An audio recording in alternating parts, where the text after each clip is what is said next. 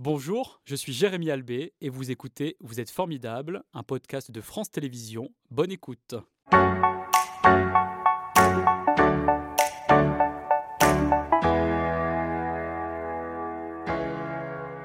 Bonjour Jean-Yves, merci d'être avec nous ce matin. Je vous vois danser comme beaucoup d'invités d'ailleurs dans cette émission sur le générique. C'est vrai que c'est une musique euh, entraînante. Vous connaissez euh, très bien euh, ce plateau, vous venez régulièrement.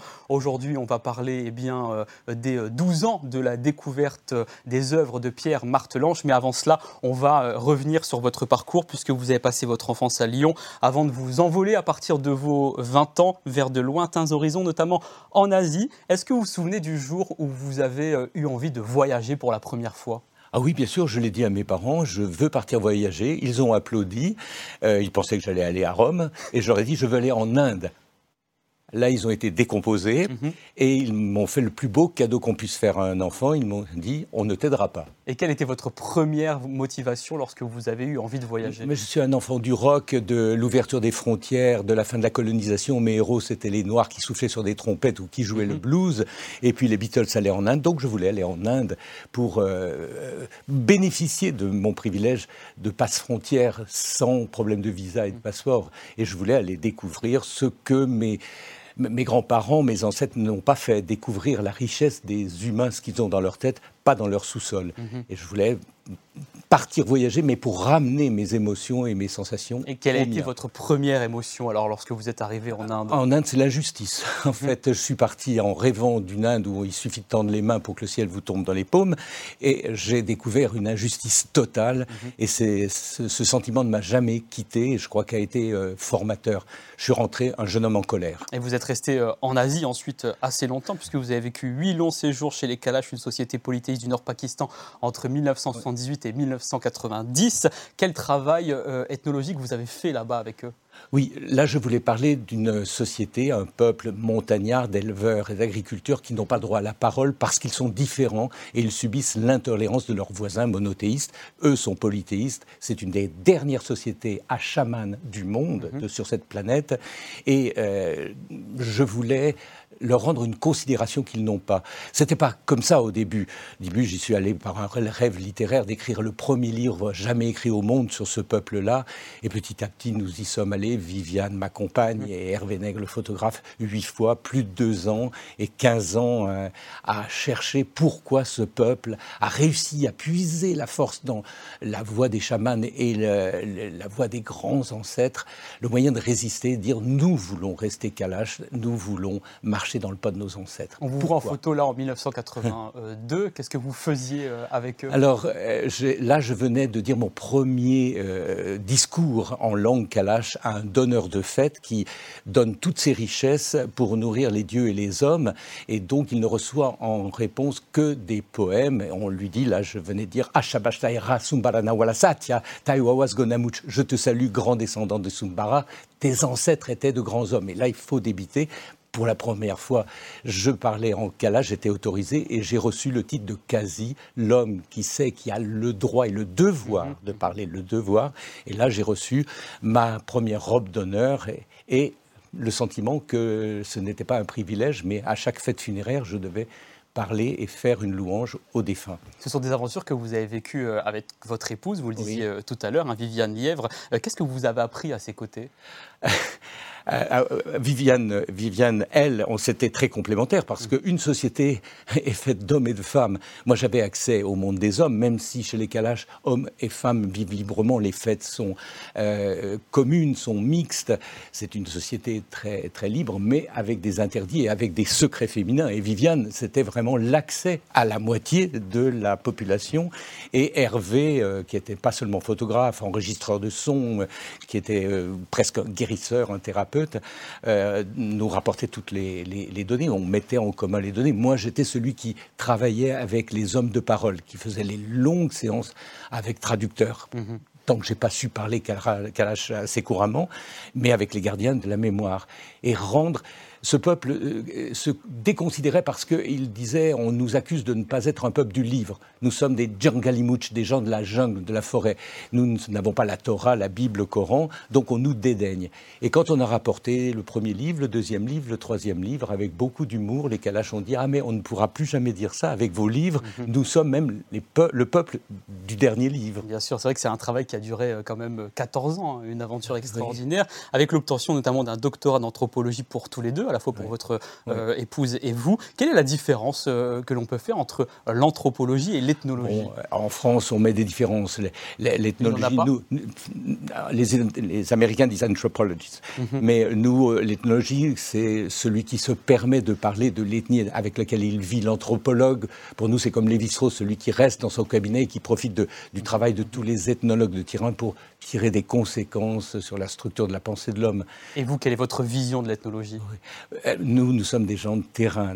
Nous, aimons les humains et, surtout, là, en 14 ans de, présence avec les Kalash, de séjour, on, on a vraiment compris que nous devions par l'ethnologie, par l'écriture, la littérature, donner la parole à ceux qui n'en ont pas eu le droit, de donner la parole aux invisibles de l'histoire. Et ça, ça va ouvrir tout notre chemin par la suite. ça va être notre notre refrain perpétuel. Alors justement, à ce propos, vous dites que vous euh, voyagez pour écrire et que vous écrivez pour voyager, mais comment vous passez euh, de vos aventures personnelles, là que vous venez de décrire, à un récit ensuite dans un livre? Oui, alors tous les livres faits sur les calages, on en a fait 3-4, mhm. sont des, des livres d'ethnologie écrite. La littérature, pour moi, doit permettre au public le plus large de comprendre et d'avoir accès.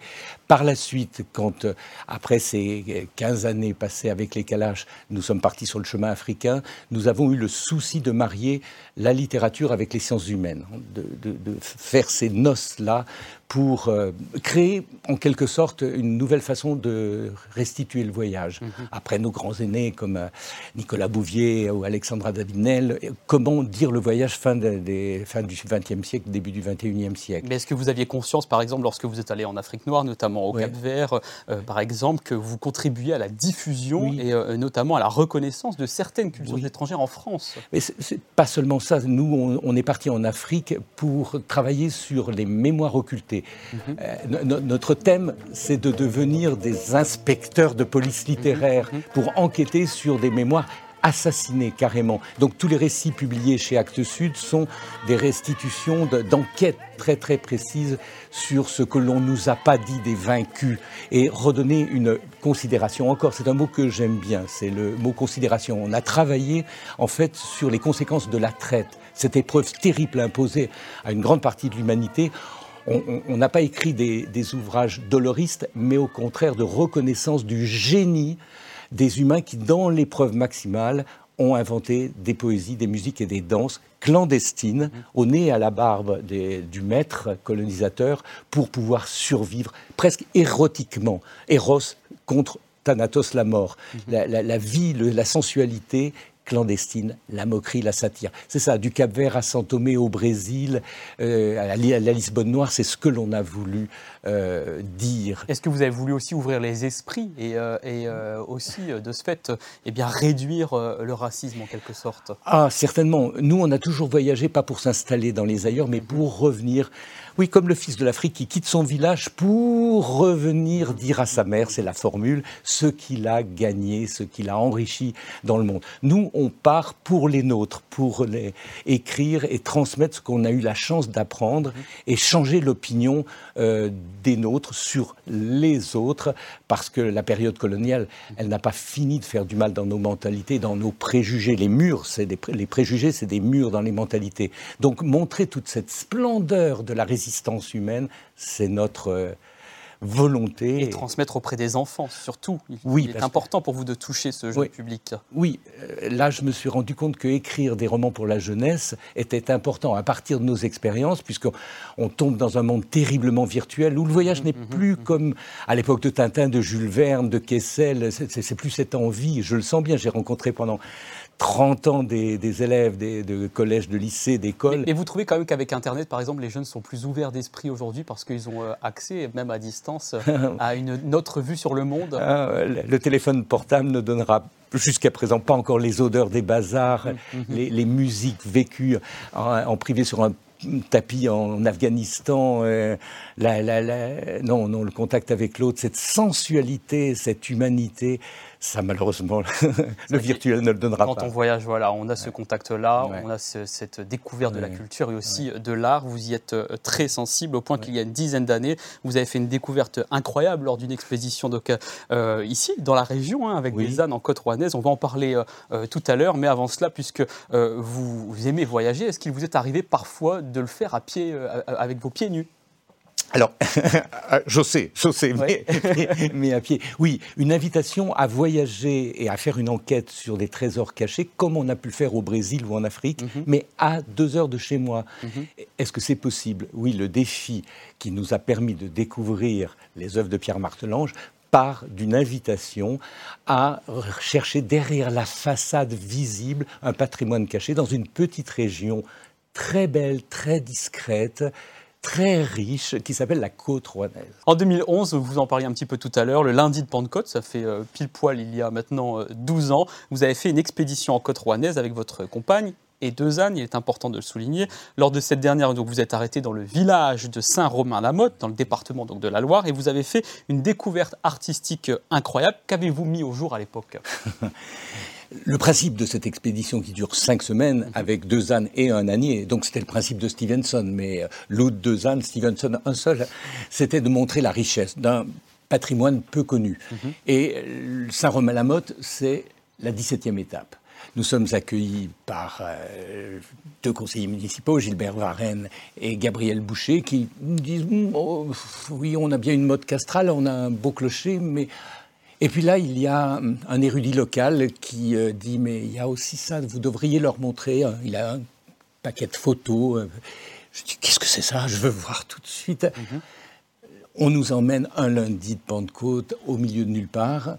On nous dit C'est là. Là, il y a un tas, un tumulus recouvert de vignes vierges. On tire, on tire.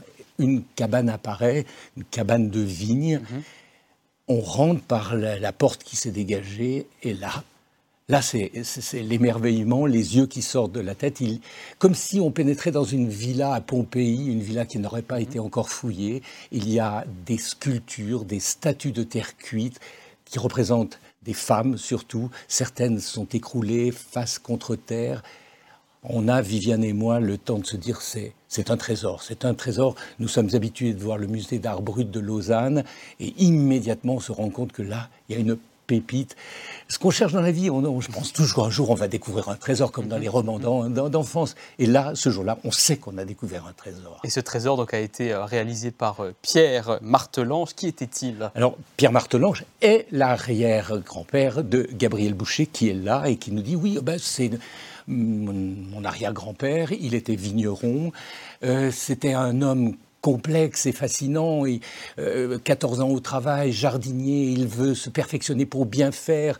Euh, il souffre d'avoir pas eu d'éducation. À 16 ans, à 17 ans, on l'envoie à la guerre de 70. Il voit les horreurs de la guerre. Mhm. Après, il va revenir, il va s'installer comme vigneron, mais un jour, lors de ses 50 ans. Sa petite fille lui demande de modeler un vase avec euh, l'argile qu'il a sur ses sabots. Il modèle un vase.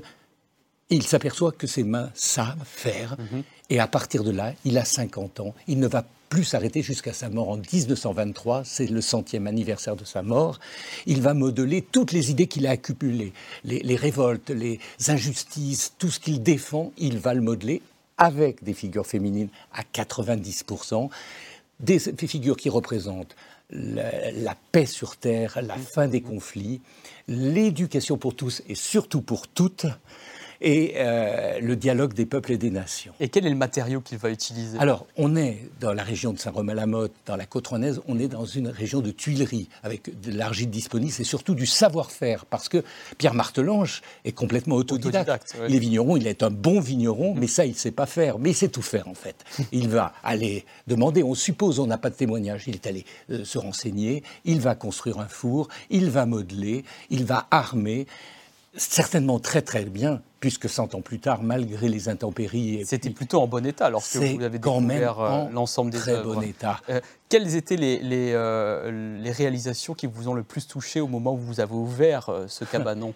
Alors, c'est un cabanon de 16 mètres carrés, donc mhm. il, il, faisait à l'économie, il faisait des colonnes aux quatre coins, donc il hissait il y a des tambours cylindriques qui montent, qui montent. Mhm. Un des plus remarquables, c'est le, la, colonne de la fonte des canons. Voilà un homme qui plante une colonne où des femmes montent des canons d'étage en étage pour que les canons soient plongés dans un four et pour qu'il soit que le métal recueilli serve à fabriquer des outils pour le progrès de l'humanité.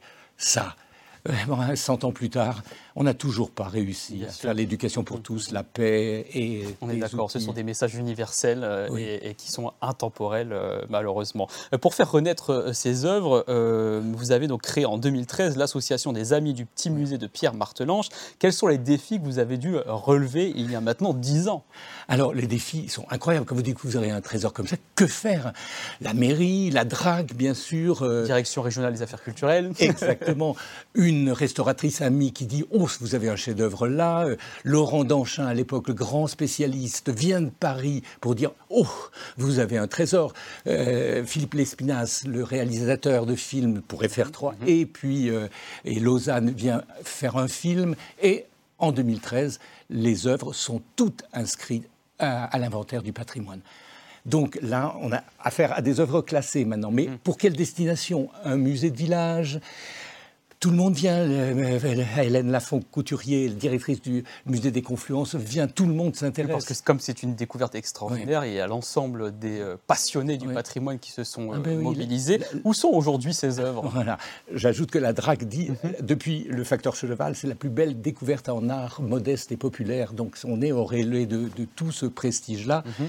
Après bien, bien des vicissitudes, finalement c'est la plus belle des solutions qui a été choisie. Euh, toutes les œuvres ont été transférées d'abord dans une grange et puis après dans les réserves du musée euh, Joseph d'Eschlette à Rouen, qui est un musée d'État, où là elles attendent restauration et un espace d'exposition pérenne qui permettra enfin euh, à un public nombreux, puisque c'est international. L'intérêt de, de Martelange, c'est mhm. qu'il va toucher un public intéressé par l'art brut populaire de, de toute l'Europe, oui. Là, on voit, Jean-Yves, certaines œuvres qui ont déjà été euh, euh, restaurées. Quel travail a été entrepris pour arriver à, ce résultat? Parce qu'on voit quand même de la polychromie sur euh, certaines de ces œuvres.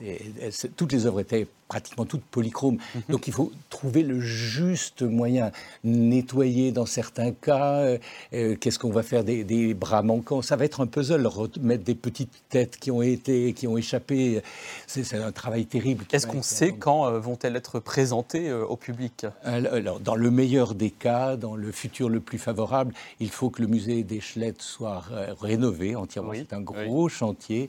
Et dans ce cas, on peut penser à la fin de la décennie 2020, hein. donc 28-29, dans le meilleur des cas. Mhm. On sera sûr, la découverte d'œuvres majeures d'art brut populaire, le facteur cheval, c'est 20 ans avant la réhabilitation et le succès que ça a connu. Nous, on est dans les 12 ans, 13 ans, ça va, ça va. Et combien d'œuvres au total on a euh, aujourd'hui C'est intéressant parce qu'en en fait, il y a une centaine de pièces, mais c'est une œuvre. Oui. Une œuvre que. Tout est lié. que, que, que le Pierre Martelange avait réuni dans un petit musée. Alors, il ne se prenait pas pour un artiste, mhm. mais il voulait quand même faire une référence à l'art. Il faisait visiter le petit musée. Il y avait un tronc le visiteur devait mettre de l'argent, mais cet argent, ce n'était pas pour lui, c'était pour la construction d'une école à la frontière de trois communes pour que les enfants n'aient pas trop, surtout l'hiver, de, chemin à faire pour avoir accès à l'éducation. Pensait à tout, à l'intercommunalité, à, l'éducation. C'est pareil pour vous finalement, quand vous avez découvert tout cela, ça, a peut-être eu un écho euh, très particulier euh, euh, grâce aussi à, ce que vous avez vécu partout dans le monde. Oui, mais d'abord, dire que voyager, c'est aussi être attentif aux richesses de mhm. vos voisins, de, de, ceux qui sont le plus proches. Et en plus, ces trois valeurs essentielles que sont l'éducation, la résolution des conflits et le dialogue des peuples, c'est peut-être quand même ce qu'on a défendu depuis 50 ans, Viviane et moi. Et euh, moi, j'ai jamais continué à défendre. oui, j'ai jamais connu quelqu'un qui soit sorti des réserves sans avoir les larmes aux yeux. Mhm. Et ben, on va continuer à avoir ces larmes aux yeux en allant sur le site internet de cette association martelange.wordpress.com et on espère d'ici la fin de cette décennie pouvoir admirer les œuvres, les œuvres de cet artiste. C'était Vous êtes formidable, un podcast de France Télévisions. S'il vous a plu, n'hésitez pas à vous abonner. Vous pouvez également retrouver les replays de l'émission en vidéo sur France.tv.